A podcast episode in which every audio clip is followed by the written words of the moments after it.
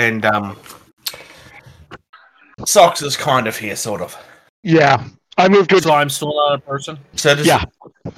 yeah, you're still a person. I'm just wondering, d- does that make Captain Socks the child, or does it make him the, the, the stepbrother, or does it make him Charlie Sheen? I think I, I, I I think I'd go with the stepbrother. I don't know. I mean, I- I'm the only single one here, but I'm definitely not Charlie Sheen because I'm not that smooth with the ladies. No, no, you're Australian Charlie Sheen. You're opposite of. You're that unsmooth with the ladies. Ah, That makes sense. Also, all of that got recorded, and so with that being said, now Getting tabled. Getting table. Getting tabled Getting table. Getting tabled. Getting tabled. with the Bruce, the Yank, and Captain Socks.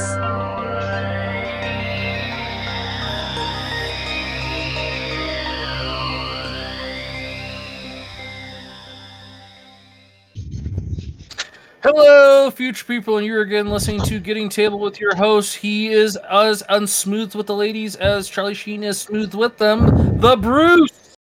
That was a long one. Yeah. Cool. And then joining us by a pool at my expense is uh, the the socks. Uh, actually, I had to move from the pool because they're about ready to do a barbecue, so I'm now in the lobby of a hotel at George's expense. Still at my expense. Yes. Not mine though, because I don't pay your taxes. No, not yours, Bruce. Just George's. You'd probably enjoy you'd probably enjoy paying our taxes though. I, I buy things from your country that I'm sure pays people's taxes. Fair enough. So the the socks is two is a half a person today because he has no video feed because well he's in a hotel lobby. And people look at him really funny if he had a computer with a camera and everything, just sitting in the lobby, just like, and then Star Wars. Uh, Yeah, exactly. People look at him funny anyway. Uh, it's true. you're you're not wrong. His wife probably looks at him funny sometimes. His kids would, but kids always do that. Like oh, everybody's kids look at them weird. Yeah, that is absolutely true.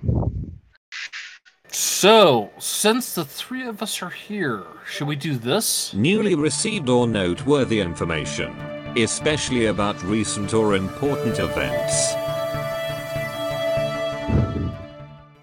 So, the first bit of news on the docket shouldn't be a surprise. We're not going to talk about it too much. We're just going to uh, kind of gloss over it real quickly because it shouldn't be a surprise. Um, Games Workshop is coming down on fan made content. Yeah. This should not be a surprise because Games Workshop is coming out with a streaming service, which means they're making their own content. Therefore, they don't want fans making content because they want to have the only content. Just like they make the miniatures, they don't want people making miniatures that look like their miniatures.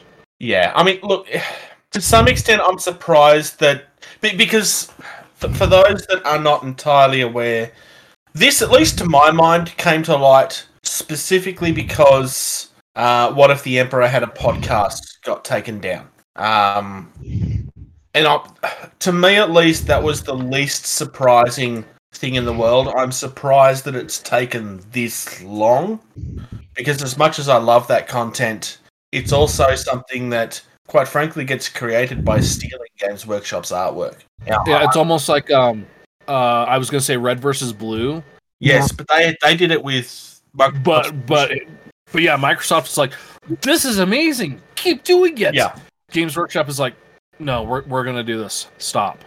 So yeah. I mean, I'm not surprised. No, it's, not it's just like anything else. Look, So, there's uh, there, there's something to be said for fair co- fair content or whatever. It's like there is law that protects fair use of people's content. Yeah. Um, but I think it's pretty fair to say that the Emperor had a podcast went beyond that. Um, like, like I love their content, but it was all created using somebody's IP. Um, Yeah. and Now that being said, if you want to do that, like with this, with the IP, yeah. if you want to do something like that, and like you know, make sure you do it well enough that the IP owner is just like, we'll pay you to come do this for us. I'm surprised that didn't happen. Quite frankly, um, Well, it, it, it happened with a couple of the creators. A couple of them, you know, like they took their stuff down and said, I've been asked to take this down, but it's because I'm going to be working directly with them now creating this. So, Uh, I think it's fair to say that uh, and this is just my opinion, that but I suspect that the reason that Games Workshop probably didn't grab those guys is because everything that they did was very much having a go at Games Workshop's law. Yeah.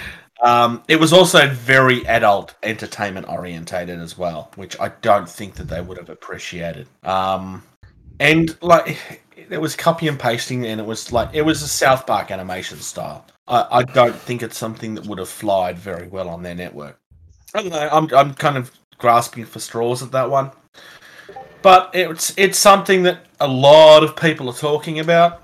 Um, I suspect that there's probably some people listening that are surprised they're not jumping on the let's avoid Games Workshop forever bandwagon. But quite frankly, if you weren't already on that bandwagon, there's a lot of reasons that people choose to avoid Games Workshop.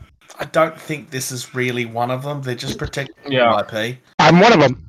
I haven't Yeah. touched Games Workshop at all in, Well, you be- in all my gaming history. Well, that doesn't count. Okay. You're barely a person. No, um, it, it's more like th- there are people that are getting up in arms over prices. Uh, that that's us.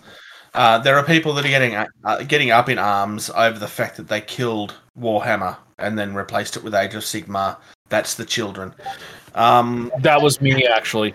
yeah, but you're playing Age of Sigmar now, so you, you betrayed you betrayed the, the real people according to them. Nobody else is a real person unless you're one of them. Now bringing back Old World, which is what Fantasy 2.0 initiates. Pretty much. Um, do you have thoughts on Old World, given that we've just brought it up? I know, I know that we you missed that episode, but Um, are you excited for it or not really? Or I don't know. Like, I'd have to see. Like, when Sigmar first came out, I poo pooed really hard because there's no point values. It's just like throw stuff on the table and play. Well, that's not going to lead to balanced, fair games. Then they added a point system, and it's like, okay, this is a little more fun. This has, it still has that fantasy feel where there, there's range, but there's still melee versus like 40k where it's like everything is range. Yeah. And there's no, and so to me, I thought Sigmar was better for that format because it was more about shooting melee versus everything can shoot and then stuff can fight when it gets close. Yeah. So, um, I, I, I'm I'm just kind of glossing over this real quick. Um, a lot of people are going to be mad because I know people went through and they swapped from square bases to round bases, and then if they want to get back into the rank and file, it's like, well, now I have to change my bases again. That's I don't really have a problem with that. I mean, I'm I'm not interested in it, but I don't have a problem with it. Uh, well, uh, and so for me, like it's it's it's what what army do you have? Fyreslayers, totally skirmish. You know, no rank and file. Actual like old school dwarves wearing like head to toe plate. You know, you can see a beard peeking out, and that's it. They are rank and file all day long. Some of the humans rank and file. Orcs totally skirmish. Depends on the army. Yeah, yeah.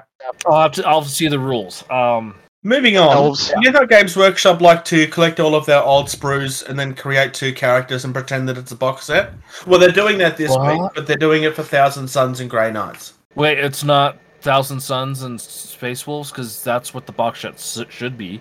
No, but they've already released Space Wolves. So Yeah, be- with stupid orcs, they should have done it with you know Thousand Sons because Thousand Sons, Space Wolves. That's kind of the thing. Yeah.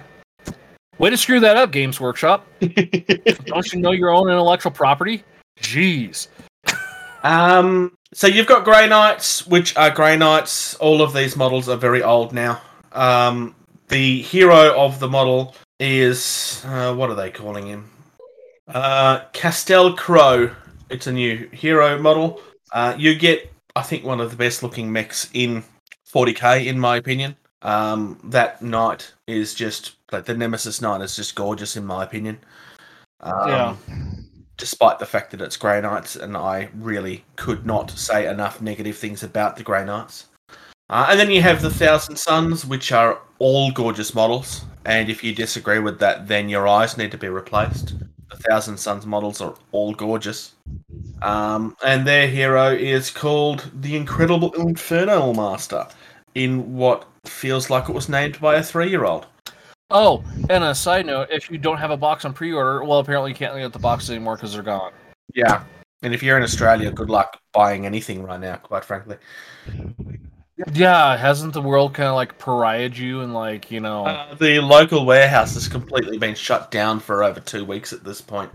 Uh, Well, oh no, like- sorry, it will be over two weeks by the time that they reopen. Well, and, and flights are getting canceled and all this other crap Oh, for no. getting into in in and out of Australia. Yeah. Um, this, of course, means that you're getting a new codex for the Grey Knights and a new codex for the Thousand Sons. Uh, very pretty artwork and a collector's edition that's completely pointless again.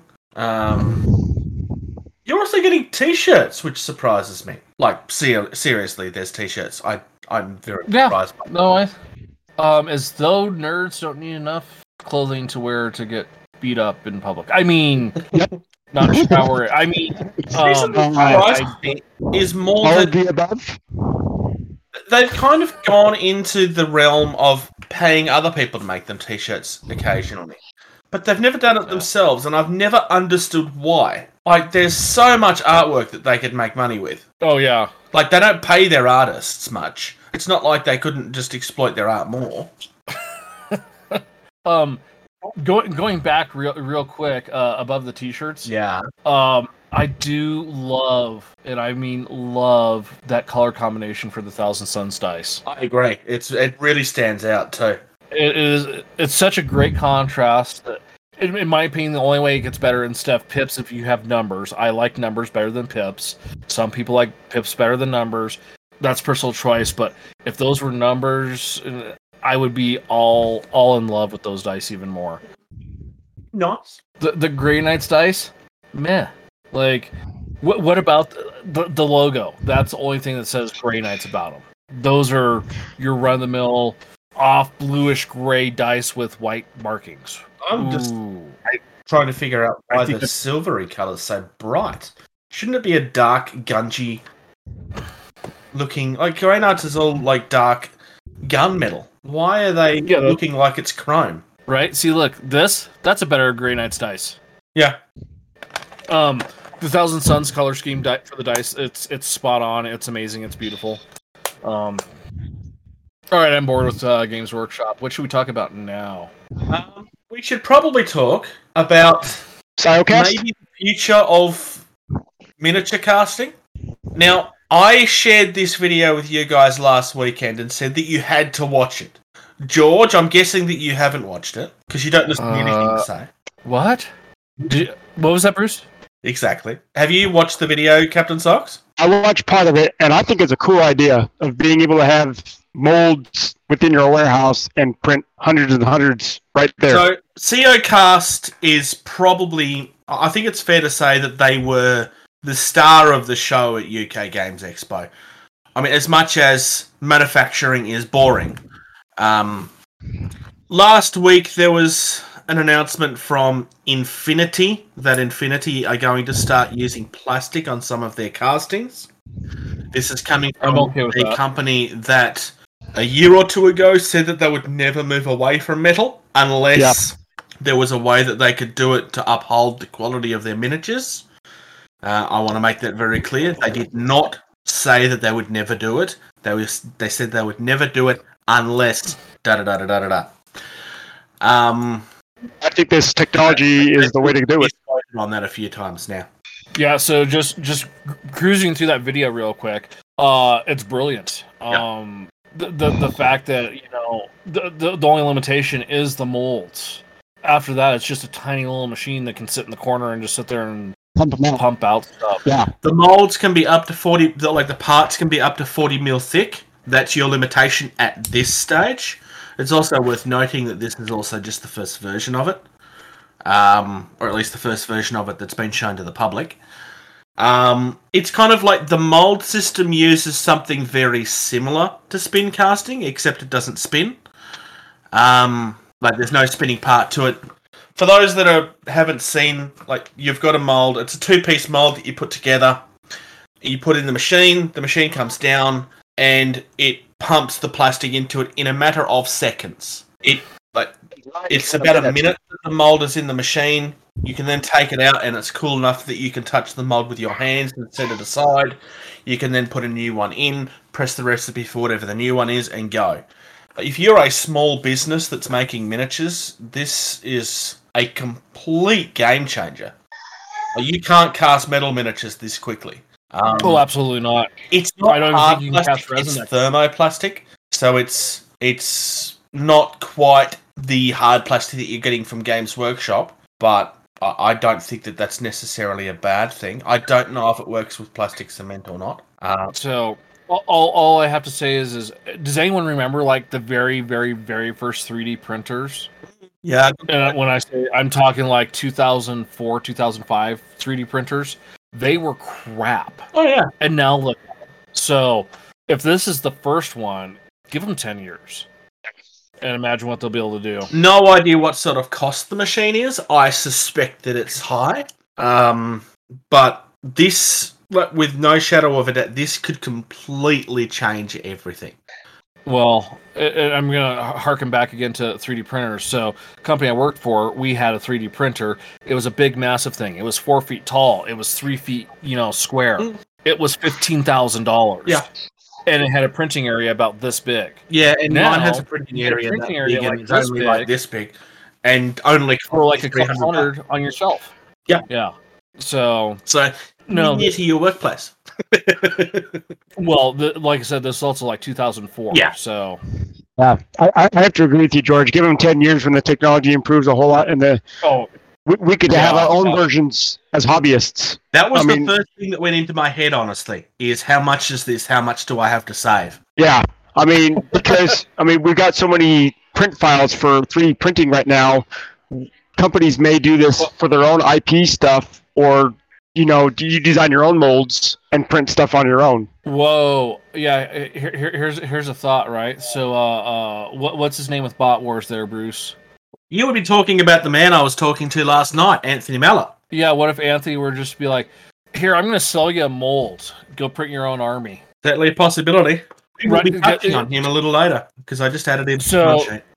Yeah, because so so here's a couple things. Th- This is, I this just like jumped into my mind. Like, oh, I'm gonna be that crazy guy from like Always Sunny. Um, if you send the mold, the mold is like this big. You know, that could be like you know an express saver box. You know, ship it around the world. No, no big deal, right? And then you can just crank it out at your place, and you don't have to spend you know a small fortune in shipping an actual army from wherever to build and put it together Mm. Or or in the case of games workshop instead of you know having one major manufacturing plant that pumps all this out you shrink that down you put multiple across the world and guess what? Now you don't have so much logistic to deal with because it can be made packaged and shipped from the country it's going to be sold in. I'm just wondering if George wants me to correct him on how many factories they have, because they have at least they've got stuff coming out of China and they have had it for a while. do they have one in australia? No, something like this to, to where it's a smaller for more affordable form factor even for a larger company like games workshop. There's no reason why they couldn't have 50 molds sitting on a shelf with 10 of these machine and, and having like five guys pushing buttons all day. Yeah, and then guess what? No international freight to get it across the ocean into australia. I will say this much. During the interview, the gentleman says that they have a number of people already signed up, some of which they can talk about, Corvus Belli, and some of which they cannot. Another one of the companies that they mentioned is the people that do Judgment, um, which is a game that we spoke about a little while ago. A guy based in Sydney uh, that does a game that you felt was very similar to Fantasy ba- um, Super Fantasy Battle. They had the giant orc minis and stuff. okay Um, but there are also sorry, what was that, Socks? Go, go for it, Bruce, and then I'll I'll say what I'm saying. Um, they he also stated that there were companies that had signed contracts that they cannot speak about. And Games Workshop. my first thought was, oh gee, I wonder who that would be. Because I'd be very surprised if Games Workshop aren't already on this. Uh, we haven't seen it implemented, but I suspect it's just a matter of time before we do. Like your point, George, of having smaller print shops, or there's a specialized company that that's all they do for four or five different companies, and all they have is the molds, and they just print out, box it all up, send it out from their uh, local locations all Um, over the I mean, world. I can't. I mean, ju- talk just- that somebody that we know has discussed that they were over having a look at this. Um, I will leave it open as to who we're talking about, but it's probably fairly obvious who I'm talking about. Well, it, it, j- just you know, w- with the worldwide nature of these games, one of the biggest things is getting them into the hands of the fans of the people that play them.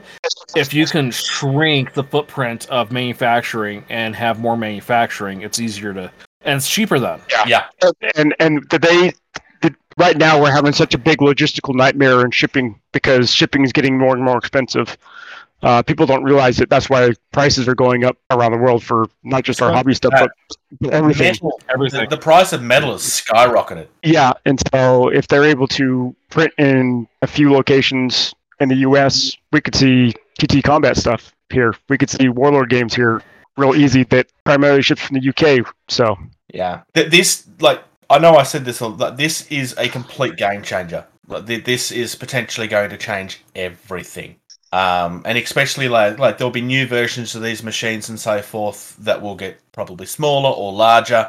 I suspect it's more that they will get larger as opposed to footprint being smaller, um, because they will get it where they can make larger parts and so forth.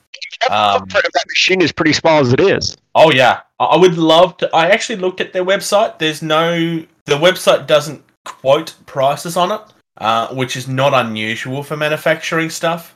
Um, it's one of those that kind of like how a lot of laser cutting mach- machine companies are like, contact us and we will let you know what it costs. Yeah. Um, wh- which is fine. I'm, I'm not having a go over that. It's fairly common in manufacturing.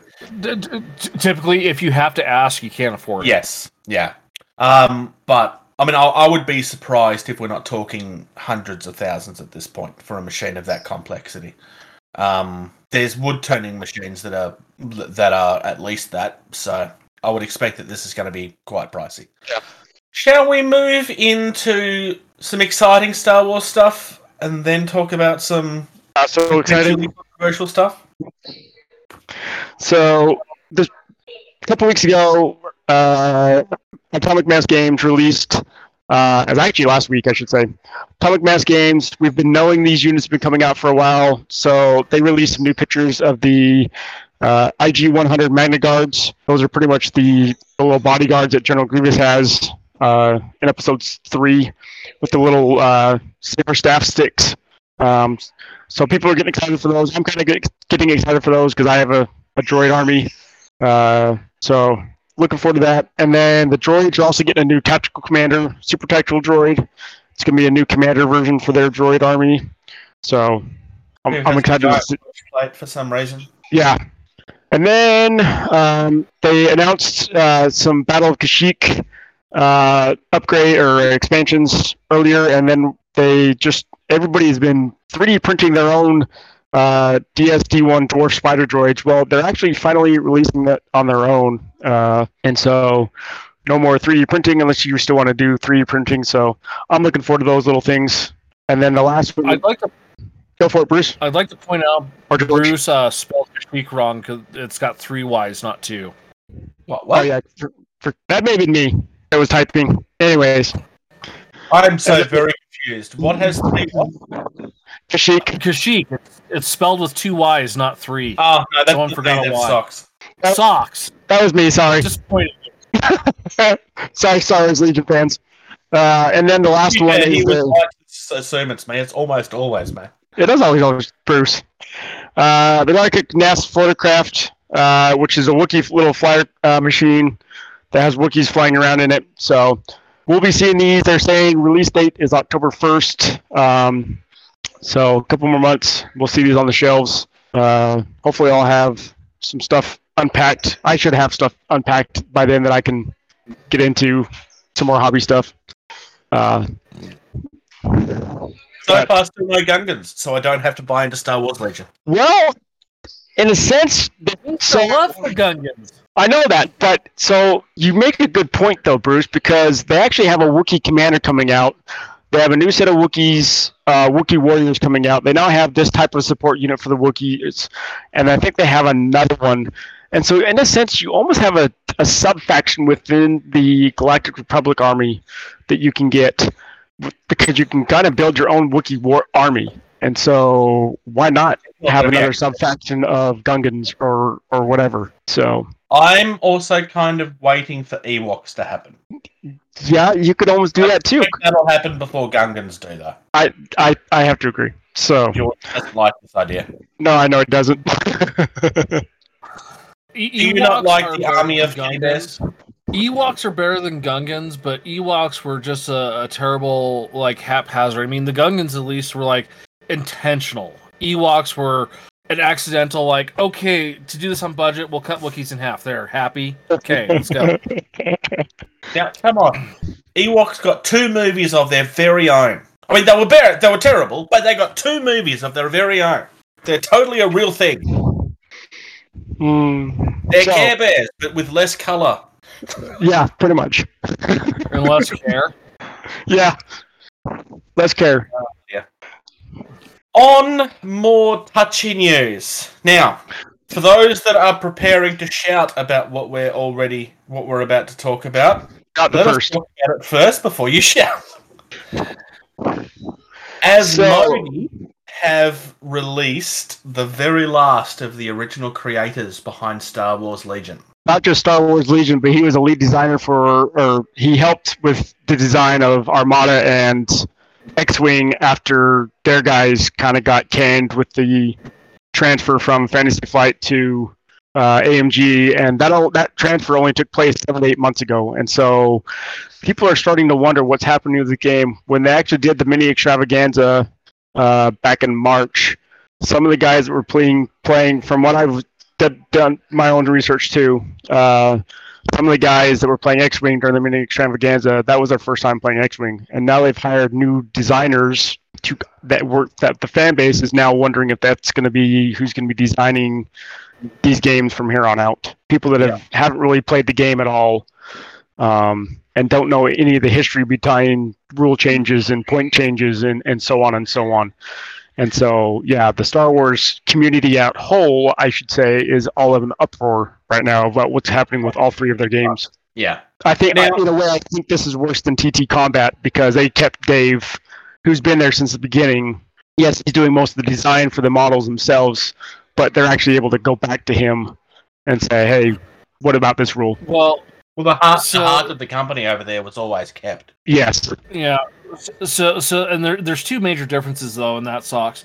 And one is when TT Combat absorbed Dave and Hawk and everything, they had they were absorbing an intellectual property that Dave and his team had been working on and creating for the last however many years. I agree. Atomic Mass Games absorbed the Star Wars game. A majority of the people probably working on this stuff weren't even born when the first movie was released. Yeah, Well, yeah. So I mean, it's, it's not an intellectual property they create. It's an intellectual property that they have manipulated into a game, not a game that they, you know, designed everything for. Yeah. So, the, so AMG is probably looking at it like, you know, we can go get some designer to do this, and then we have full total control, and we don't have this outsider we had to bring in to continue it going for a while. Now, um, Is how I would kind of Yeah. Uh, as always, the internet has been very understanding and very patient and have not jumped to any conclusions whatsoever. Um, so ev- everybody's been kind of very patiently waiting to see what happens. No, that's definitely not what's happened. Atomic Mass Games have been flooded with abuse over this. Um, but to kind of level things out, I kind of want to go through. I've brought it up on the screen what he has actually said. He started with the very obvious I'm no longer with Atomic Mass Games and he's no longer working on WYZ games. He also specifically touches on the fact that he still has former colleagues at Atomic Mass Games that he values very highly and that he wants to see succeed.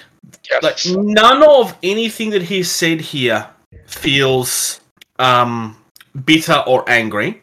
We can definitely confirm that none of this was his choice. He was let go. He did not ask to quit. There was a question about that at one point within the community. Um, he he goes on to talk about how how proud he was of working on the franchise and so on and so forth, and how much he loves the community and the respect to their work. Um, what appears to have happened And Captain Socks has tried to look into this and couldn't find a specific answer. Correct me if I'm wrong, Socks. But it appears that it's Asmodee that made this call and not AMG directly. Um, I would find out myself, but that's kind of where I'm leaning towards too. Is is Asmodee kind of wanted some change with the, the company itself? It's politically motivated. This appears to have been that they've let someone go because they don't need X, Y, Z number of designers on the teams. I mean, someone Well- like Eddie create helping create one of the market's most popular games is going to fall on it. Like, there's no way he's not going to be snapped up by somebody. the, the thing is, is he was the only one out of the Star Wars line that got pulled over from the transfer. None of the other designers got pulled over. He was the Yeah. only one eh, initially. Simone, there's another lady who's one of the lead production design or designers, but she's kind of running AMG now. She was working for Fantasy Flight. They moved her over to kind of be the head department lead for AMG altogether for Marvel and Star Wars. Mm-hmm. But Luke was the only designer pulled over out of the mini handful that, that and now he's been gone after seven or eight months. And and reason why I have my reservations about what's going on with the game is as you go to their website and and what do you see primarily on their on their page, Bruce? You you look at it all the time. Marvel, exactly. Yeah. You, you don't see a single picture or anything on their main page about Star Wars Legion. The only thing you can find about Star Wars Legion is you go into their FAQ about organized play.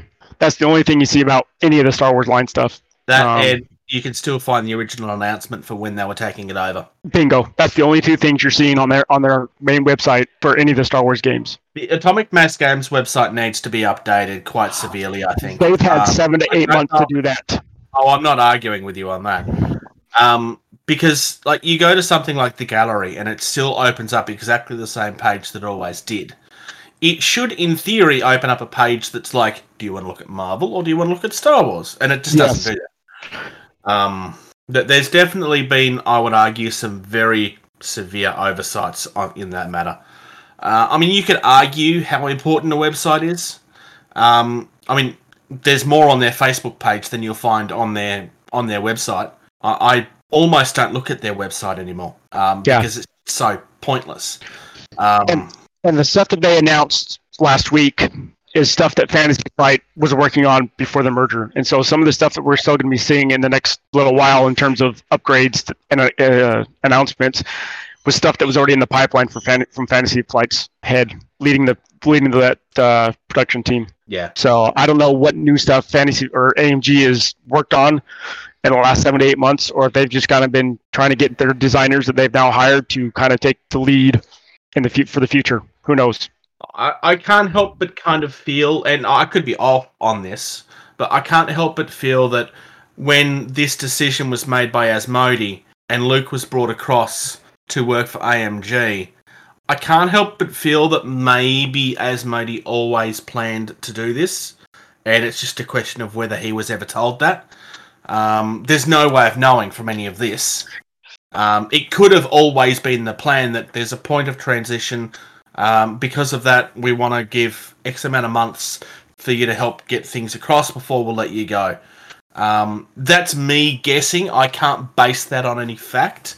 It just feels that that's where the cards seem to have lined up a little bit. I agree too because people. I think people's reached out to to Luke, and he actually never moved from Minneapolis to Washington. Um, I know COVID kind of put a, a hamper on that stuff of, of trying to move people around. Yep. But he had not he had not physically moved from Minneapolis to Seattle or wherever AMG is at. But after seven to eight months, going back to your point, it kind of almost feels like AMG had kind of this in the back burner of what they had planned because things had settled down a little bit that people were able to move around the country here a little bit, and now he's not going to be where the main headquarters of, the, of AMG is at. I suspect that part of this is going to be cost cutting too, because let, let's be fair, COVID has affected the bottom line of a lot of large companies. Yep. Um, Asmodee are no different. Um, are they dangerously losing money? No. If anything, they're probably making more money, but that's not the way that most large companies see things like this. Um, it, it- it's a very negative thing. I still don't think it's fair to be attacking AMG over any of this. Um, none of what Lucas said feels like he's. Well, it doesn't feel like it was an AMG decision by anything that he said. Um, he, he kind of goes out of his way to try to say positive things about that Yes. part of the organization. It feels very like this has just been the politics of what's happened at the top. Um, I'm, I'm not surprised that the internet won after AMG. I mean, some people have just been looking for excuses to do that for a while. Um, and let's be honest, it, its first reaction, grr, take that people did exactly the same thing with TT Combat, um, fairly or unfairly. Uh, it's kind of something that happens on the internet all the time. Yeah. Hence my joke about how fair and understanding the internet is, and very patient, and they don't definitely attack things without looking into them first. So yeah, um, we did try very, very hard to try to look into this as deeply as we could. Um, there's not a lot out there at the moment, and I suspect There it'll be isn't. before we know everything. Yep. Any thoughts, George? Nope. I mean, it is what it is. You know, having heard that last point where you know he hadn't moved to where the headquarters is at, that probably has a bit to do with it too. Because I mean, th- there's some companies, you know, with COVID, they're like, you know, people moved, you know, like to where it was more affordable, less people. You know, no one wants to live in a city of you know millions of people when you know there's a contagious disease floating around. They want to go live where I live, where there's no people. Oh, but cost of living's different, so we're going to pay you differently, but you can work remotely. Or Yeah. no, you have to be in the office, so you have to move back. And people are like, yeah, no. So, and that could have been a thing of like, you need to start coming in the office, and no, I like it here. Okay, well, you're not working for us anymore. You know that that could be a huge part of it. So, Yeah. Yeah. Um, moving on, we kind of touch on this every year, uh, very briefly when it happens. But the Great Wargaming Survey is back up again by Wargame Soldier and Strategy magazine. This is the big survey that they do every year to try to track what's happening in the actual hobby. Um, so they try to track like how the demographic of the ages is going, what people are finding interesting. It's it's a giant survey about trying to see where the market of the industry is going. It's it's something I would argue is very important. The results of this always get published publicly. Um, it's not just a magazine that kind of collects things and is like, oh yes, this is all our information. Um, it does get shared publicly and actually published properly. Um, if And it you takes, like, three have minutes to fill thoughts out. that maybe you don't feel like the industry concentrates on you enough, you need to be doing this. I already have done this. I I just did it in like three minutes. So, It's yeah, it is very quick actually. Um, next. yeah. Um, next we have like we're talking about dystopian wars. This never seems to happen. Uh, I'm not entirely sure how this came out of nowhere. There's a new Battlefleet starter set that's coming out. Uh, this one's called the Iron, sorry, the Ice Maiden Battle Fleet set. Uh, this You almost said Iron Maiden, didn't you? Who sorry, wanted to? I wanted You, say you Iron almost Maiden. said Iron Maiden, didn't you? Yeah. Um, so this comes with a giant aircraft carrier looking thing uh, that makes the big ships look tiny. Yeah. Um, like this actually feels like it's actually a battle fleet in a box. Uh, this thing, this is a much larger set than the previous ones we've looked at pre- beforehand. Um, the Ice Maiden looks gorgeous to the point where it's a ship that seems to have been built inside of an iceberg um, which is just very fantasy. I kind of love the idea of that. Um, yeah, all very very pretty. Couple of different ways that you can build it because you can build it so that it's so that it's got the missiles and stuff, and then you can build it so that it's yeah. There's a couple of different ways of doing it. Um, you've also so you've got turrets there as well, is what I meant to say. Your smaller cruisers are still kind of cool. It's um very much themed around a certain organization from the 30s and 40s, uh, because well, of course it is. The name like the Ice Maiden, I'm not sure anybody would be surprised about that. Um, I kind of really like this. I, I like the fact that you know it literally looks like a fleet in the box. Yeah, Yeah. Like, I mean, and I'll even go as far to say, and, and, and there is a significant price difference. but this is more fleet in the box than some of the drop fleet boxes. I think. Yeah. To be fair, most of the drop fleet boxes are a couple of years old at this point. and Yeah. Probably need to be relooked at. Um, but that's not exactly new news. They've known that for a while. Um, and yeah, it's, it's a, actually that's a good point. Yeah, no, this it, it is actually a more expensive kit. So this is a battle. It doesn't just look like it. It is a battle fleet in the box.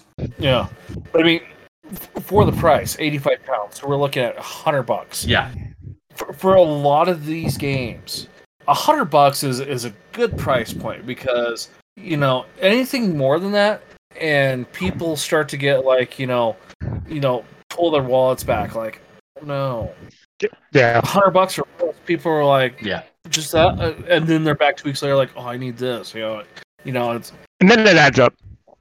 and then it adds up. Yeah, but to, to have a good initial, like right at a hundred bucks, I, I think is a great thing. I mean, and, I- and and I think that's part of the reason why you know, you know, uh, Drop Fleet and Drop Zone had so much initial initial success when the games were released was you could buy that one box, and you could start playing a game with that one box. Yeah. Games where you can buy that one box and start playing a game. The Is one- so much they're the better I keep on getting stuck into. Uh, yeah. That's that's Bushido. That's Wild West Exodus. That's Malifaux. That's Drop Fleet. It's Drop Zone. It's- like anything that where you can buy, and like, you can't really do it with Age of Sigmar and 40k. I mean, you can, but it's not really how it's supposed to be played, and you know that the moment you start trying. Um, because they didn't design it. To, well, they didn't design the games to play games. They designed it when they fir- when they first released uh the first Age of Sigmar box, and it was Chaos versus the Stormcast Eternals. Yep. And it looked very much like you know, oh, this is an actual. You buy the box, and you have two armies, and you can play. But people were quickly, you know, like after they figuring out everything, it's just like the Stormcast win a majority of the time. And then when they finally went and released points, it's just like, oh, it's because there's like 20 more points of Stormcast Eternals Yeah. than there is of Chaos. Chaos is outnumbered. You know, To be fair, To Games build- Workshop have always done that. they, None of they the have always Games done that. Workshop box sets have ever been balanced. Um, I don't think they pretend to balance them. I could be wrong on that, but it just certainly doesn't feel like they've ever tried. Yeah. Well, and, and at that time, you know, they wanted they wanted people to buy Stormcast because that was the new thing. You know, Yeah, But but but this right here, you know, 85 pounds, like you know, 90, 100 bucks. You can play a game with that box. And and I would bet, based off the scale of this game, it's going to be like your drop fleet, drop zones, your Malifaux. The point values of the boxes are going to be pretty darn close. yeah, I remember when Drop first came out, you know, everyone could get their their box that had three cruisers and four frigates. And you could pretty much build an equal pointed army across the board, depend regardless of the faction. Yep. Um, speaking from Wild West Exodus experience, um, the starter boxes for that weren't all fully balanced with each other after a while. Um, initially, they were kind of released that way, but as rules changed and ed- editions got updated, they kind of unbalanced after a while when they realized that things were more powerful uh, than they realized. Because obviously, as something appears to be more powerful, you update the rules. But the box set that you're already released is already released. So there's a couple of box sets that kind of creeped up to becoming worth more points wise after a while. Um, but it still felt like it was fun and that you could be competitive with each other, balance or no balance. Like I had a set that was kind of down on the bottom, and I could still have a go. I didn't win, but I could still at least challenge that that other box set, even though it was now worth something silly more. Um, but that wasn't because it got released without thought. It was because things got updated over time, which is not the same argument. They have more play, much larger player base than just their handful of playtesters. Yeah, and a- as opposed to, and I'm going to quote Justin for this because it's a comment he made last night during our discussion with Anthony. Um, when was the last time that you saw Games Workshop releasing an army that didn't win, like just outright win whatever battle reports and everything they were doing that month? Like they don't. Even, Games Workshop don't even pretend not to do the power creep. It's quite very blatantly obvious. Well, they do that for the metagamers because as soon as that happens, the metagamers are going to go out and drop thousand dollars, build the army to go to tournaments with. Yeah. And then three months they'll do the same thing again, and then the metagamers will go out and drop thousand dollars on a new army. Yeah. That's my point. Next, Yeah. um, th- this th- these images are hurting my head a little bit. what the Seraphim Knight ones? Yes, Why? they're hurting my head a little bit mm-hmm. because I see Blood Angels icon, I- icon, I- I- iconography. Iconography. Iconology? Yeah, but they're painted like Dark Angels. I- I'm I'm confused as to why you're finding this confused. We've already watched the video that this was hinting at. This is a follow-up news article. Oh, okay. I was gonna say I Uh, think I've seen these before. Yes. So these are the Seraphim Knights that Kromlech teased back in July that was coming in August. They have actually officially gone onto their website. Um, oh, I'm going to bring up the bodies specifically myself, just because it gives you an idea of what they look like. So this is what George was kind of referring to. It's kind of it's very much Blood Angel iconography, especially like there's this one in the top left hand corner that's just it's just the Blood Angel symbol. Uh, my favorite is still this body where it's kind of like half sinewy, like it's replicated muscle on the actual Yeah. armor. I love that particular body. Uh, I do like the one that's definitely not Sanguinius. Uh, it's totally not Sanguinius there on the armor, uh, even though it totally is Sanguinius. I, I do like that, but this sinewy Like- is definitely my favorite. like I said, this hurts my head because the icons are, are blood angels, but it looks like dark angels with the robes and the colors, and it's like my head. No, it's not meant to like process like that. Blood angels are red, not green. Ow, make it stop. It's a very funny looking Um, green that you're looking at there, given that I was it's gonna black. say it looks. I was gonna say it looks more gray to me. Uh, I'm sure if we break down the HTML color code, we can put it on a color wheel and see where it most closely fits in. I I can see the argument of if it's a gray. I think I think it's more of a gray though. I don't know. I also have a weird light like right here in my face. It's like also you know probably screwing with my my eyesight a little bit. this Also differently. old, Socks? And that's one of the things that goes. It's gray. Yes, it's gray. You're wrong, George. Is it? Is it? Let me let me get up here real quick and look. I don't know. They look like they have a green hue to them. Maybe a slight green hue, but not by much. I don't see any green at all. It might just be that your go- maybe your monitor. You know how some monitors have weird color shifts. It could be that your monitor just shows them a little differently. Maybe. Or it, it could just be a trick of the eye too. Of I'm seeing the robes with that shade, and my eye is automatically saying that's a green because that's what that that looks like a dark angel, and that's what dark angels look like. Are you colorblind, Bru- George? No, I'm not. my, the MOS I had, I was I could not be colorblind with the MOS I had. Just give So me a I hard didn't up wires. Yeah. Um. So one of the questions that we had initially when we first looked at these is that like how close was it? Because we've been critical of a few people that had kind of um just been outright ripping off things as opposed to making their own version. I, I kind of feel that this is a nice balance. There's definitely parts that is like, no, this is just a marine arm, but it kind of needs to be if you're making alternate parts. Um, the heads I feel are different enough that you could field them. These heads are amazing. Um, Oh, I'm a huge let me- fan of the bodies, but I suspect The- that you'll get very, very samey very quickly. the the helmet heads, I should say, are amazing. I think. Yeah, I, I- I'm a big fan. I'm not building Blood Angels anymore. Uh, I, I could be tempted into buying some of these parts to make the hero that I want to do, because for those that didn't follow that episode, um, I sold my Blood Angels, and I'm going to finish doing my heroes, and that's as far as I'm going, um, because I'm just not interested in playing. So I may one day buy some of the parts for that, but it's no, I don't know. I really like these. There's not enough people doing alternate Blood Angel stuff. Um, yeah, I thought that was good. And I'm assuming that George, I'm assuming that you wanted to talk about Dragon Eye dice. I posted those because I've been seeing them on my Facebook feed a lot. I just thought they well. looked cool. Oh no, they definitely Oh. look cool. I just assumed it was George those- because he's usually the one that's like, "Oh, dice." Yeah, no. I thought it was Bruce because Bruce is like, I need to find dice that work. It doesn't matter where No, the dice come from. They just hate me. Yeah, that's true. No, so I've been so like I said, I've, I've been seeing these on my Facebook feed uh last few weeks. So it's a Kickstarter project called Dragon Eye Dice, uh, and it's a kind of a clear, translucent dice color uh, with a dragon eye looking right at you on the twenty. Yeah. And it's a D it's a D twenty Really? set, so No, it looks like all the dice have the eyes, right? Yes. they all have the eye, but they're all on the top. So whatever highest number is Right, on the dice, Yeah. that's what the, the dragon eye is. So I just thought Oh, they were gotcha. cool. They also seem to have a technology built into them where it guarantees that the eye will always be in the center. That's kind of cool. Um, Bruce, did you see how much one set is? Uh, Fifty pounds. Sixty-five pounds, about ninety-one dollars. Yeah, that's the only downside.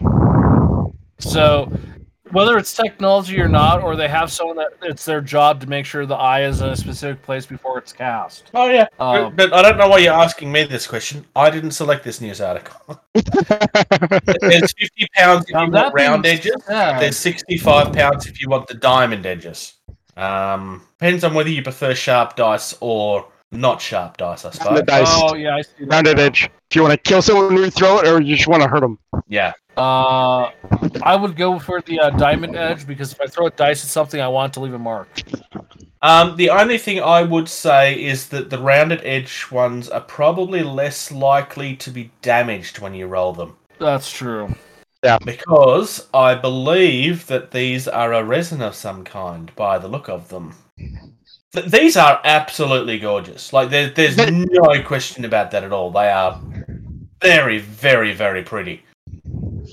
Pretty enough to get the whole set there for six hundred dollars, Bruce. I think I'll be okay. I don't need to spend 123 Australian dollars on a set of dice that's still going to hate me as much as all of the rest of them do. Yeah.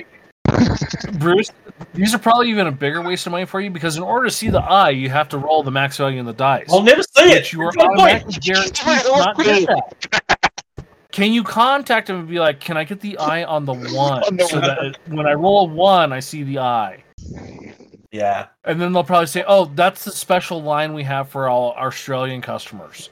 One is the eye because they don't roll right on the southern hemisphere." You know what? I'm looking at these, and I actually. This doesn't happen very often, but I can't actually decide which version I like the most. Normally, I tend to lean towards the green things, uh, which is not why our logo was green. Um, but um, I don't know. I think I like the white and purple one. I, I don't know. I, I'm, Do you have any I'm kind of leaning towards the black ones. I was gonna say that for me, it's the white dragon or the black dragon. These are very pretty. Oh, but it wouldn't just be a 65 pounds. It would also cost me $15 in postage. But if you if so, not only to get the dice, but you get a little dragon egg where they come in to carry, and then you get a bag as well. So you're not just paying for the dice. Yeah, you get a little dragon egg in capsule. I completely missed that. You can kind of see it in the boxes, especially on the Oh, white one. yeah. That in the background. Ah. I thought that was just a decoration. No, you actually get a little dragon egg capsule. Yeah, box includes nine deluxe RPG gaming dice, dragon egg dice box, velvet dice bag. Nice. So that that's that's actually they're they're still Nice. expensive. They They're are, still expensive, but that helps bring down the cost but justification a little bit. Yeah, to to do the little dice box, that's a dragon egg, and then the actual dice bag because what D and D nerd doesn't have a little bag for their dice. Yep. Th- This th- this is it. It's it's it's not a great deal, but it's like you're getting everything you need for the dice. You're getting the box, you're getting the bag, you're getting the dice. They're expensive. Uh, I knew a guy. He had gold, silver, copper, bronze, and there was a fifth one of the metal dice that were like fifty bucks a set. Yeah. And they were tiny, and you could barely read them. But and but and they're fifty bucks, and they were super tiny, and it's like, dude, you spent money on those? And he's like, yeah, they're metal. And I'm like, and. Also, he played a wizard and needed like 30 d6 for his fireball. And Yeah, I was gonna say, depending on what class he, you get, he, he would re-roll his metal d6 constantly. It's like, dude, just go get 30 plastic d6 and roll those, count it, and we're Just- done. just go get a brick. Um, I just sent you guys a link to the Bot War website because I want to look at one last thing before we move on. Uh, I'm going to skip aiming for the indie this week because, well, this is an indie, um, but it's just not one that we've talked about before. Because I just want to have a very quick look at the webs. As I said, this is going to kind of count as. We spoke recently about how they re-released. Do I need to play the bumper? Sure. Indie. Definition. Independent. Type. Slang word. Jargon. So, Bot Wars is a game that we've kind of been following on for a little bit, on and off. Uh, I kind of discovered it accidentally about a year and a half ago. We spoke with Anthony, um, which is the creator, in an interview. Uh, and then we'd kind of just been kind of following along and seeing how things go. A couple of months ago, we talked about one of their Deceivers sets, which used to look like a specific combiner transformer. And they've kind of changed it so that it's now more of an Earth looking thing. Uh, and it's now definitely more of its own character. Uh, they've been continuing to do this with some of the other lines as well. Uh, under Infestors, this month they've sorry, not Infestors, Deceivers. Um, they've re-released uh, Mega Tyrant's Revenge this month, and a lot of these are all very much changed and in their own characters now. Uh, it's something that seems to be happening. Well, not seems to be. It's something that's happening across the entire line, uh, trying to move away from the "this is my version of certain people" and making it his his own thing quite deliberately, um, which I think is a very smart business decision um, because Hasbro weren't not exactly unknown for being horrible about certain things. Um, they do have some leniency when it comes to their IPs, but not entirely. Um, but I, I kind of wanted to touch on this very briefly because Bot Wars scratches a lot of those nostalgic itches. Because I mean, it's it's totally not Transformers, uh, but on the tabletop. Um, and the reactions that we got initially was somewhere in the middle of, "Oh, this is a Transformers game, awesome," or um, they're just ripping off Transformers, which wasn't really a fair comment, but um, they're definitely moving away from that. I mean, it still feels like it's Transformers, um, but very, very, very differently. Um, I've recently made an order for some infestors, which is the insect bot looking guys. So there's an army box down the bottom that comes with the giant looking slug guy and some of the totally not Insecticon guys. Uh, and there's a pre order currently up for the Hive Queen in resin, which I have pre ordered. So I'm 100% buying in. Well, not 100%. I'm de- I'm buying in. I'm not buying everything. As much as one of the other players that I'm going to be playing with wants to continue to tempt me to buy everything. Oh, this is really pretty. No, I've already bought something. Oh, just buy it as well. It'll be fine. No, no, no. I don't need lots of stuff. I only need the stuff I've brought. Sorry, I just wanted to that. touch on that very briefly because, like I said, one of the only criticisms that we ever heard was, you know, that it looked a little bit too like the thing that it was deliberately looking like, or accidentally looking, or however you want to look, look at that. Uh, and they're definitely moving away from that. Um, there's a couple of sets that look like they're being redone at the moment. Coils have new stuff coming. Um, the Overlords are kind of largely out of stock at the moment. Red Star Nation is kind of having some stuff redone at the moment. Um, there were some hints in their Facebook group yef- yesterday of some female Beast Lords, which are totally not your Dinobots. Um, yeah, I'm No still a very big fan of this. What was that, George? No Grimlock? Well, not specifically Grimlock, but there's there's somebody that feels like Grimlock. Tyrannus. You you you felt Grimlock? I'm now concerned, Bruce. Um, I'll I'll just take your word for it. The uh, the the web page is not behaving very nicely for me, so I was having trouble looking at it. my Um, Facebook seems to be crashing on my side. damn those dolphins! Carry the internet faster. yeah. So yeah, that was the last thing I wanted to kind of touch on today. Um, I will touch on the last of the things that I had there next episode. Shall we discuss some hobby type stuff? Cream, glue, prime, paint,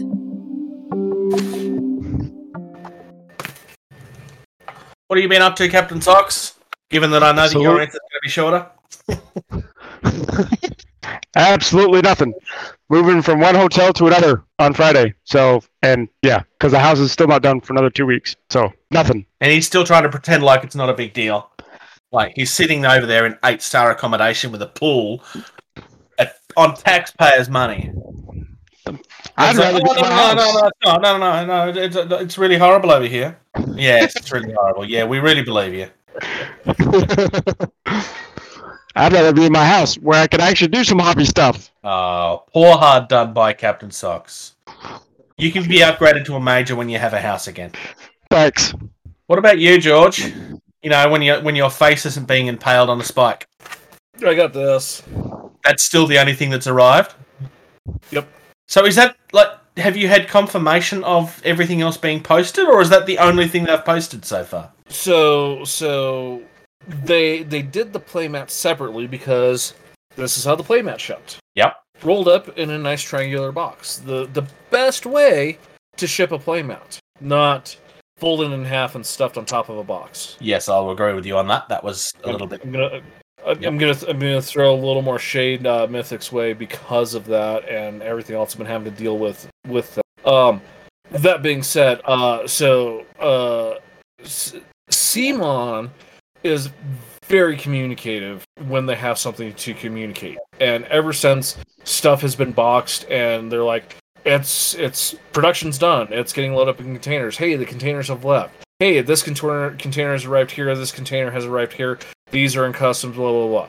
So the U.S. has got three or four containers unloaded. Europe's still got some issues, um, costs and stuff like that. So the container, the, the mats were the, they, they said the mats are going to show up first because that's shipping separate from everything else because of what it is and how it's shipped. So everything, uh, Australia's got their stuff, Asia's got their stuff. You know, Canada, like they haven't even started unpacking the containers yet. You know, the US has got three quarters of the containers done. So I mean, it's a process. Uh, they said delivery was going to be June, I think. That's not too bad, given that we're still So- in the middle of fighting everything. So yeah, they said delivery in June. We're here at the beginning of August, so they're approximately a month and a half. The stuff is shipped. It's not on doorsteps in June, like they said, but it is shipped. It is being unpacked, and you know, parts of it have been delivered. So, um, all in all, really good, I think. Um, I mean, you I have am to remember that excited. CMON, so as far as the company is concerned, once they're yeah, they out, the game won't exist anymore. Um, Well, I, I did that little shade on behalf of Justin because he's still bitter about the fact that they that they ruined Song of Ice and Fire, uh, which is just I don't understand how you could ru- ruin Ice of Fire. It was money, but anyway.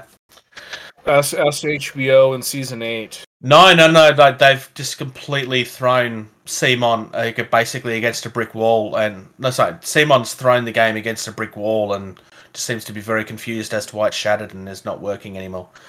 Um, Right, that's what I'm saying. HBO managed to ruin it too with season eight. So. um, Um, I, I'm I'm very looking forward. I, I've got a, a group of two guys that you know th- they they want to play games, so I'm you know I'm looking forward to getting it and, and showing it off and getting some games in. Yeah. with it because everyone I've I've I've I've said yeah I'm getting this game and they're like what's it about? I'm like well like this and they're like that sounds amazing. Yeah, so It really does. I, I came very close on that one. I don't regret not buying it, but I did come very close. yeah um Despite my prejudice. yeah uh, uh of the games i have coming uh it, it's i'm still very excited about it and it's you know at the bottom of my list you know the one game that we are both super excited for they haven't even you know launched the kickstarter yet so Oh, and I don't think they will for at least a few months. yeah There's no way they're going to do I've it been- while the other one is still on Game Hub. game found Gamefound, that one too. yeah um so uh that's about it um I'm, I'm gonna make a concerted effort to start painting some of my sfb because well I- uh, it's primed and ready to go so there's no reason for me not to so Um, I guess it's my turn then. Yeah So yesterday I built and began painting my Don't Look Back stuff that I unboxed a week and a half ago now. videos on the channel. You should check that out. Um, I'm really, really falling in love with this. It's the models go together really easily. They're not complicated. Not that that surprises me because they were two-piece models. Um, the resin's all very smooth. There's no like massive holes. I have found one that had a hole, which was on the inside where it connects to the other piece.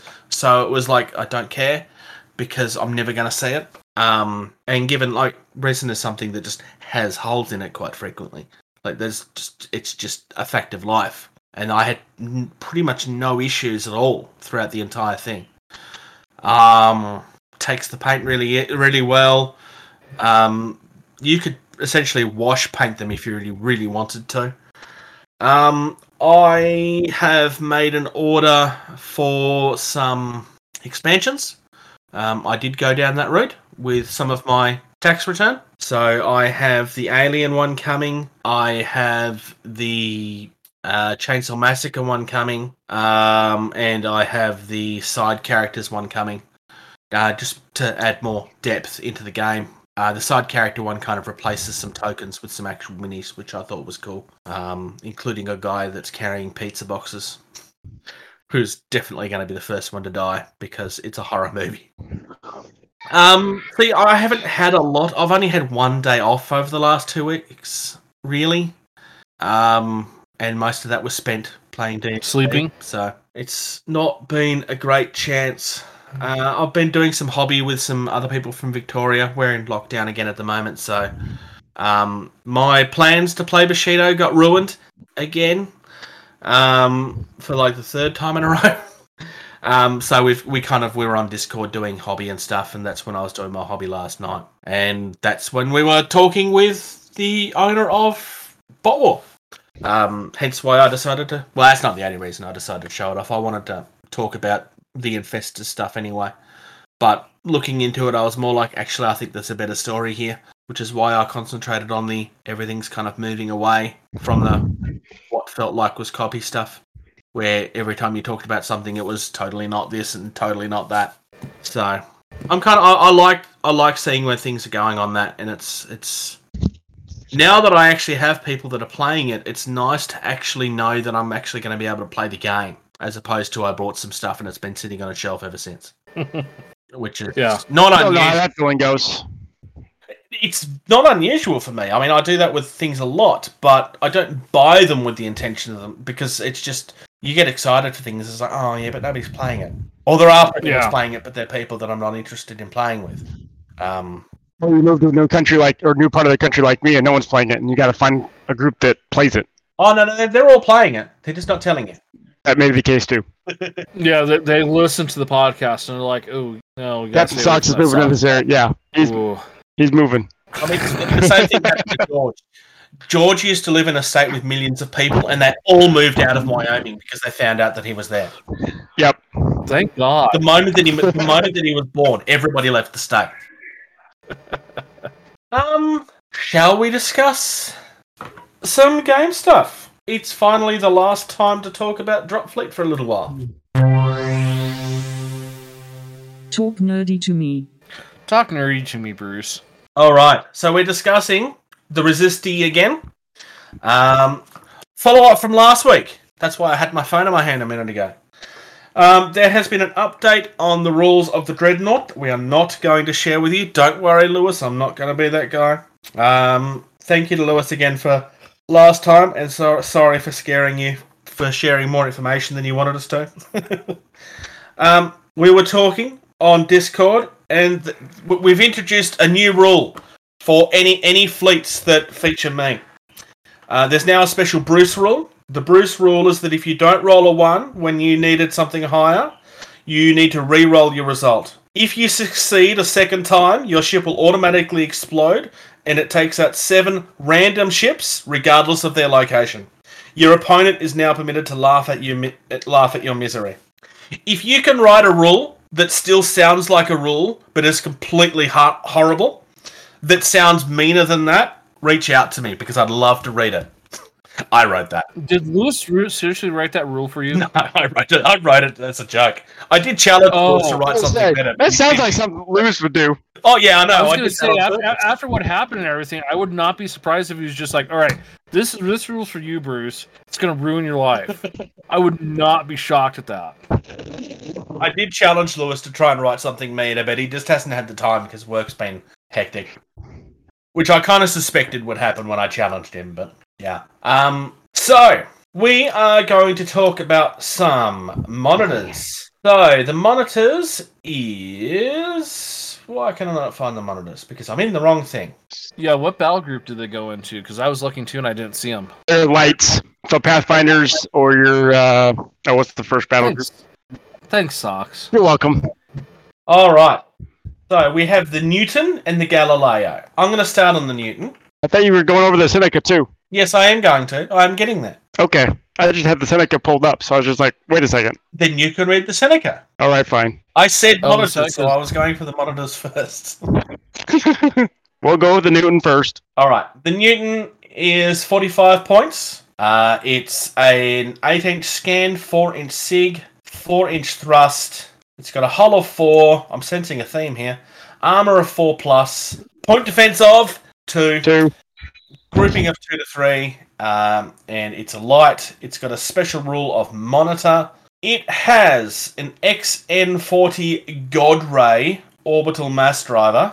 God Ray is possibly one of the weirdest names I've heard in a while for a weapon. Makes complete sense to me. Um, it's got a lock of three plus. It's one attack, three damage, uh, front arc, and it's got the particle special rule, which we've covered a couple of times. Uh, and then there's another one which is for bombardment, which is where it kind of makes sense. It's the God Ray because it's shooting down onto the planet. Lock of two plus, one attack, three damage, front bombardment. Bye bye sectors. Oh yeah. Um, that, that's pretty much. It's the only reason you would take this is because you I mean, want especially, to. especially if you're bringing a, a minimum of two up to three. I mean, any sector you hit is pretty much toast. Yeah, Yeah, that's forty-five points each. It's fairly affordable too. Do you want to cover the Galileo, George? Yeah, I'll, I'll oh bollocks. Uh, yeah, I will talk about the Galileo. Uh, Galileo was a uh, a song lyric from. Uh, oh wait, no, wrong Galileo. Uh, the Galileo is an orbital telescope, and I don't have a pretty picture for it. Uh, it has a scan of twelve, something besides Shaltari with a huge scan. Uh, signature of four, thrust of four, hull of four, armor of four, point defense of two, group of one to two, tonnage light, special monitor, detector, open, rare. Um, is there anything else special we could throw onto that list real quick? Because that's got just about everything. Um, um, with the exception of the group, uh, all the other stats of that are uh, divisible by two. Uh, oh, uh, the special. Um, this has no weapon. It can't go pew pew. It is a space telescope. When this ship uses the active scan special order, the target ship receives a major spike in, instead of a minor spike. That's huge, literally. Uh,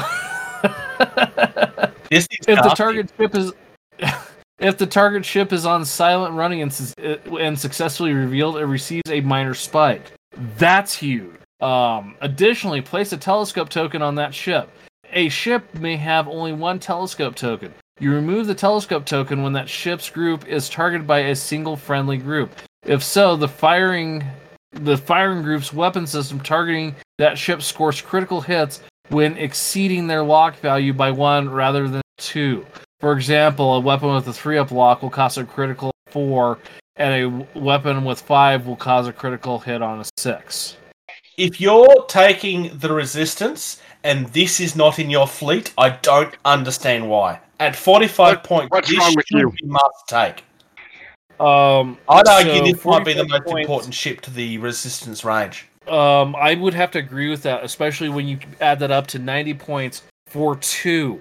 So, specifically against a Scourge opponent, this can wreck them so Don't bad. tell them Yeah, that, George. because I'll never Scourge- win another game again. I've got enough. You Let never do me ruin anyways, your George. I life, Bruce. was gonna say you, Let me ruin your life, Bruce. you never do Just let me anyways. do it. So the Scourge are notorious for having, you know, average, a little bigger than average signatures, but they they can move silent.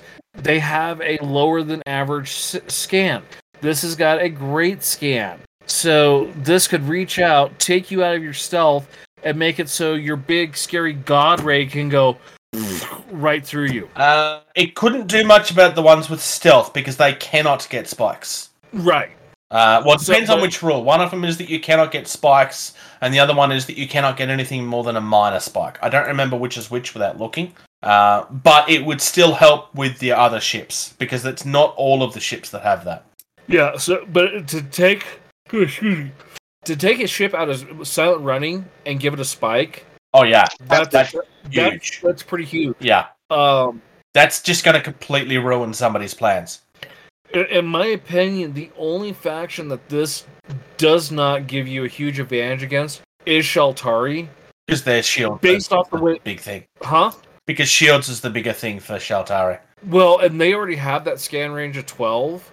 And so when this can see and put a spike on, a Shaltari ship is already in range and maybe already has a spike on it because it's gone weapons free and is unloaded with 8 to 12 dice. Yeah. So, um, for anyone but Shaltari, I'd say this is a must take ship for your resistant list, resistance list to make shooty easier. Um, but uh, knowing what the other ship is that Captain Socks is going to talk about, that one I think is also just as important as well. So you got your yep. So you got your Seneca, which is a detonator for 22 points. So it's a uh, I think this is a ladder class, uh, the new style of ladders.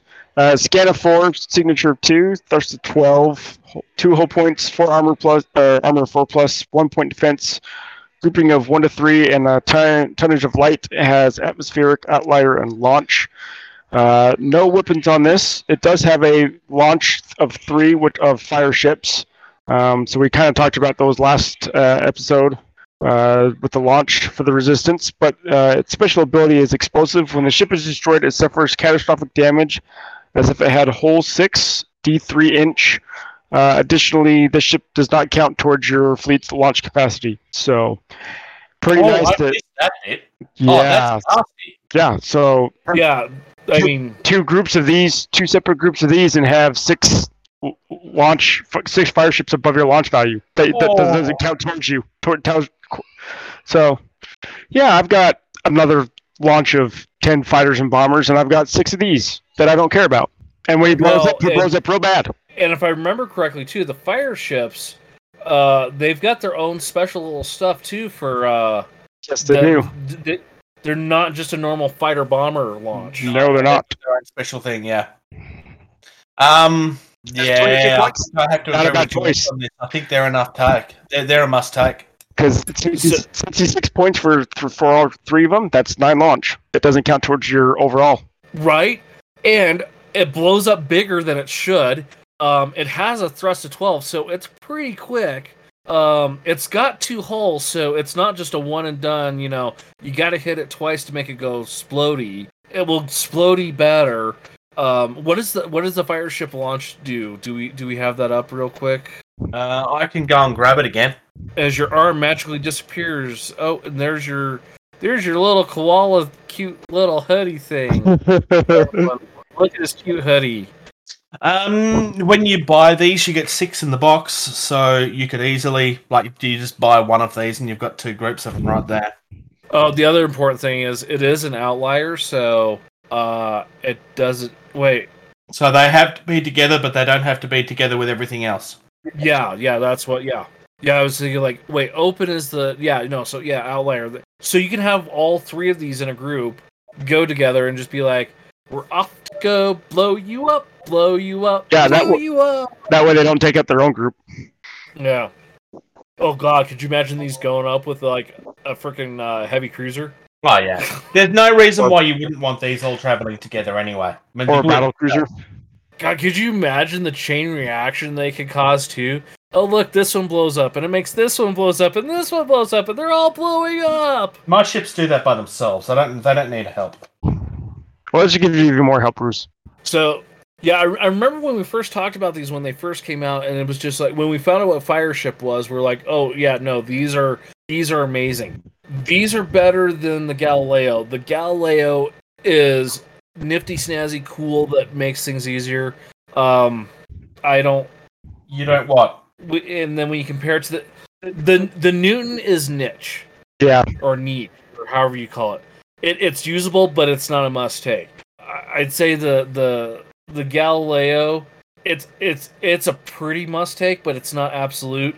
The Seneca detonators, if you're not taking them, why are you playing the game? So I mean, the resistance fire ship has six inch thrust, two plus lock, one attack, three damage. yeah, the, two plus lock, three damage. Yeah. Holy cow! And you get three of those per, so that's nine in your little group. Yeah. and that that little group of three explodes even better. Th- th- this little group, for lack of, lack, lack of better words, because it's fire ships, this little battle group is a Molotov cocktail. Yeah. That's a good way That's to put it. Very good. Yes, I agree. Yeah. And, Uh, and- it's it's a little. Go ahead, Socks. and when you can get two groups of three each for 136, 132 points, if I did my math right, that's not Uh, bad. 22, 44, 66, uh, one, uh, uh, yeah, something like that. I've got an 132 even Um, better explanation. When you can buy two groups of three for twenty pounds, why would you not include this in the list? Yeah. Um, that's, that's an even better way to put it. Like, Um, seriously, for those following along at home, here's it, here it is on the video. Twenty pounds, you get six of them. Why would you not include this in your list? It's not even costing you a lot of money. and, and and and normally, you know, like in a lot of these games, you know, it's like you're spending points on your assets. You want to you want your assets to survive and be as effective as possible. These you use their thrust of 12, you get them in your opponent's face and you dare your opponent to blow them up. Yeah. And atmospheric. And they ha- and they have atmospheric. And you know, they've got the fire ships which are uh two up lock, 3 damage on a one shot. Uh Question: Since they're atmospheric, most launch assets cannot go into the atmosphere. But since these are already in the atmosphere, would you say that their launch assets are able to go atmospheric? Uh, you need to have a rule on the weapon itself. yeah. I, I think you're right there. Uh, yeah th- there's nothing on the special in order for in order for something the ship can go atmospheric but the weapon is weapon is not atmospheric it treats as though it's shooting into atmosphere That's So- a very that's good right. question. Because if they can't, what's the point of them being able to go into atmosphere? yeah because essentially i think the launch becomes useless then at that point Yeah. if they can't go atmospheric Yeah, that's that's why I was wondering if it's already in atmosphere. lewis Lewis, help us help us out here. yeah lewis please uh clarify on this uh should this launch asset should have atmospheric my opinion no it should not have atmospheric it's already going to do enough going into atmosphere and go explodey uh i don't i don't i don't i don't think these launch assets should should have atmospheric i don't think they Well, you if they should have, have atmospheric, it just means that you can use them to take out strike carriers. I don't see why that's such a bad thing. I mean, it wouldn't uh, me. because it's because it's in theory for 20 pounds of, of For six money. of them, It's gonna be no, no socks. We're talking uh, 18 launch. I That does not count for your towards your launch value that you can use in ammo. Oh, that's nasty. Yeah, that could potentially go atmospheric and, and What wreak have? havoc Ready? on strike You carriers. 30. I have 30. Yeah, Yeah, they're Yeah. not rare, so you could take four or five groups if you wanted to. go spend 40 pounds. You have 12 of these. I don't think it would be worth taking that many. I- I don't know if it would be either, unless you're playing like a, a battle, uh, the battle size grouping or I battle mean, size list. These things are going to do a lot of damage, um, and especially with the when it's destroyed, it suffers catastrophic where nothing else of its size does.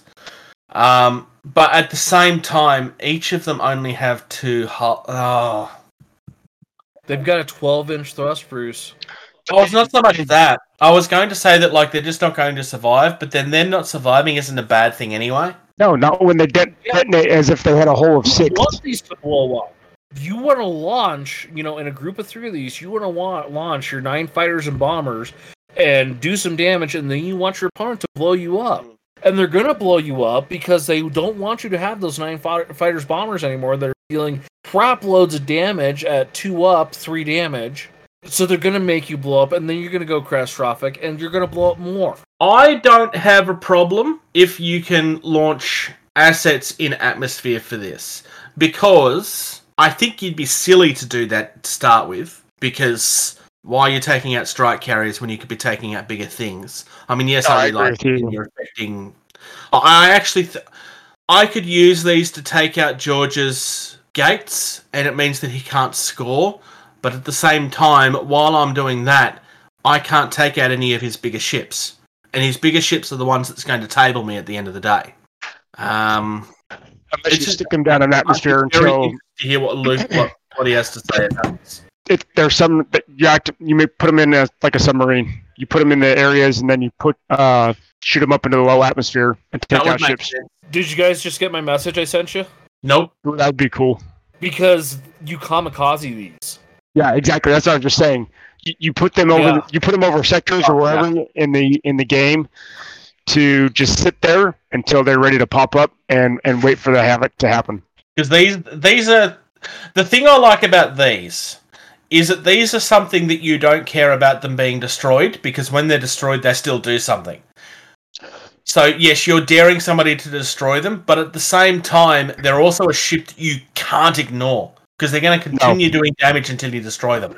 That's what I'm saying. With the with that you know, with the Oh, you don't like me doing damage? Come and destroy me then. Come and. De- oh, you're not going to do that. Well, here, have Exactly. more damage. Exactly. That group of nine fire ships hitting on twos, dealing three damage each shot. Twos. Even you're going to hit with a lot of those and deal some damage. I'll do at least. You're going to get. I will probably do an average of three damage a turn. It'll be great. But but but statistically, you're you know Yeah. you got you know one through six. You're going to get two ups real easily. Uh, two and three is a normal hit. Four, five, six is a critical at three damage.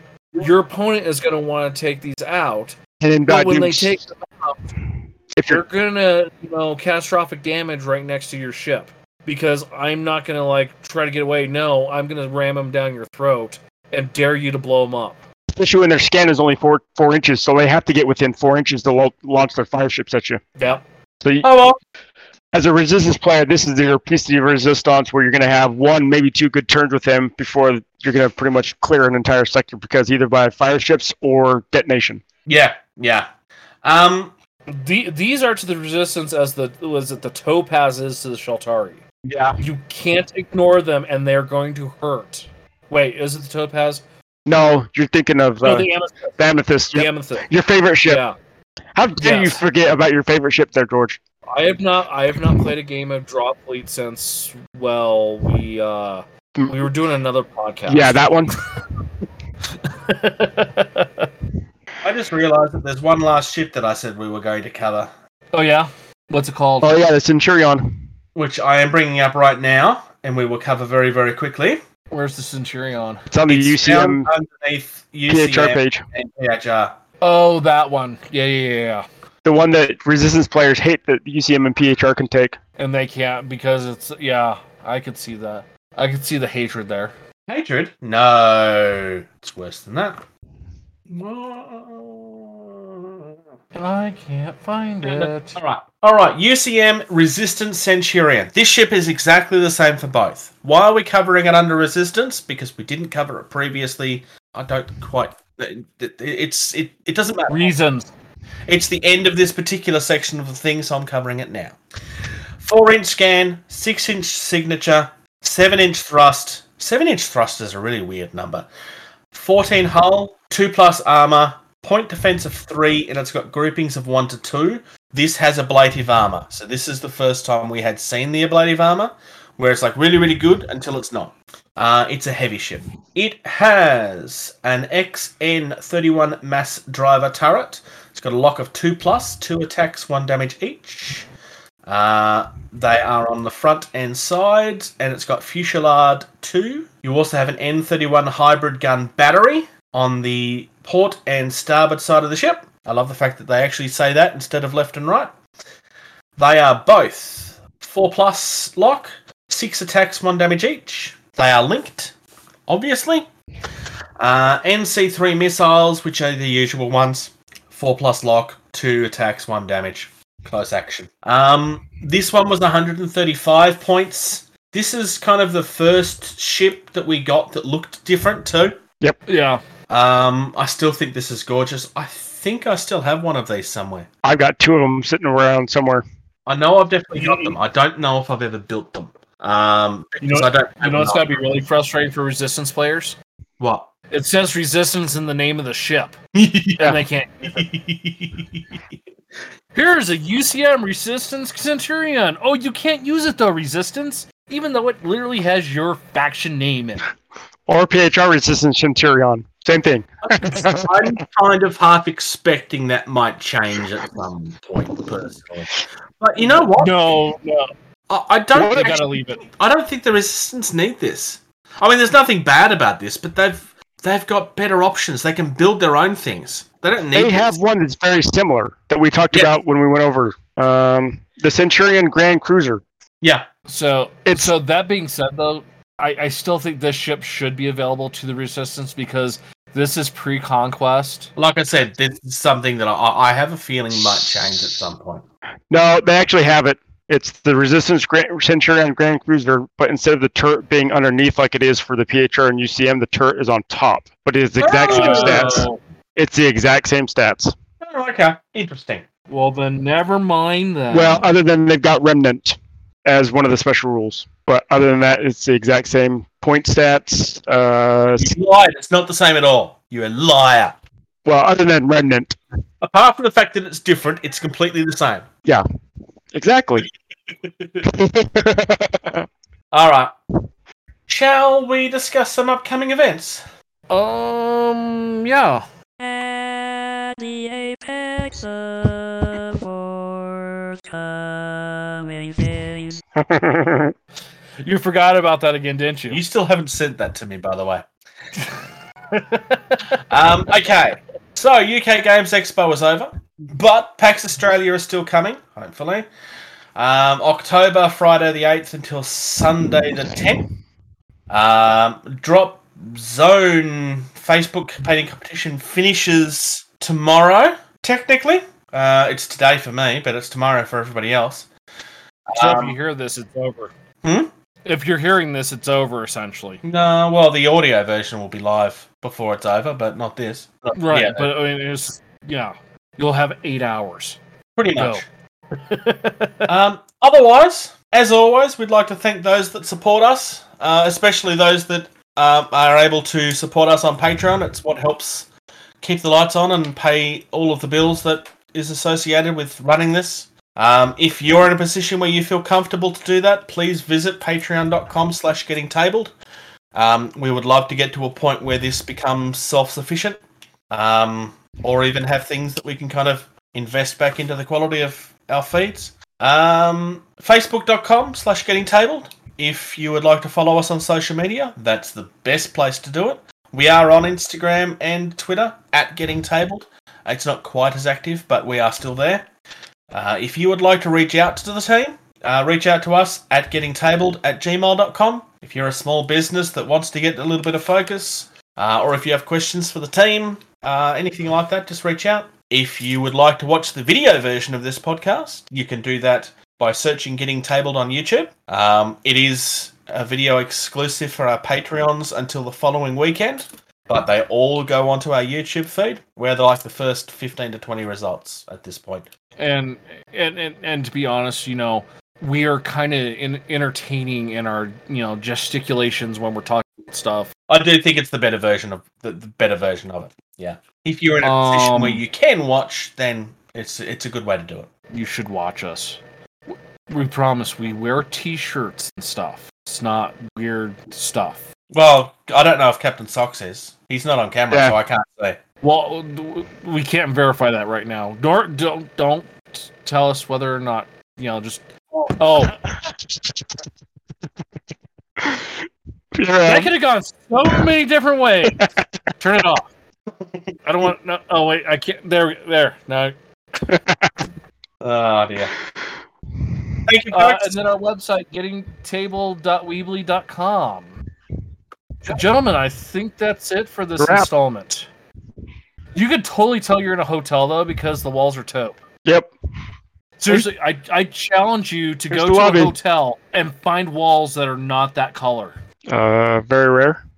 This is George trying to figure out how that happened. Thank you. Thank Not you. you, Norm. I did that. Thank you. For listening to Getting Tabled. Music used in this podcast was created by Eric Matthews at soundimage.org.